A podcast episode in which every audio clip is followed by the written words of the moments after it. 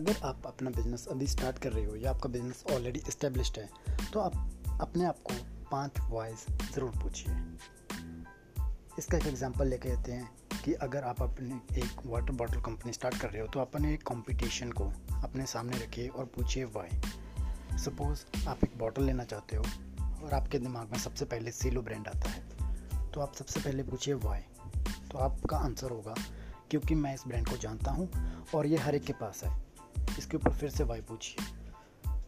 क्योंकि इस ब्रांड की बहुत सारी फॉलोइंग है और ये बहुत जगह अवेलेबल है। थर्ड इसके ऊपर फिर से वाई पूछिए।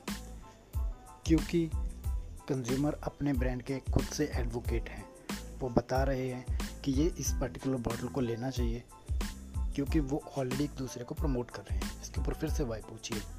क्योंकि जो प्रोडक्ट है, वो जो कस्टमर ने एक्सपेक्ट किया होता है कि जो एक आइसोथर्मल वाटर बॉटल डिलीवर करेगी, एक थर्मस डिलीवर करेगी, वो ये प्रोवाइड करती है। इसके ऊपर फिर से वाई पूछिए, क्योंकि सबसे पहले वो अपने बेस्ट प्रोडक्ट्स बनाते हैं प्रोडक्ट के ऊपर रिसर्च करके। तो ऐसी फाइव वाइज आप अपने बिज़नेस के ऊपर लगाइए और देखिए कि कैसे आप अपने कॉम्पिटिटर से ग्रेट बन सकते हो।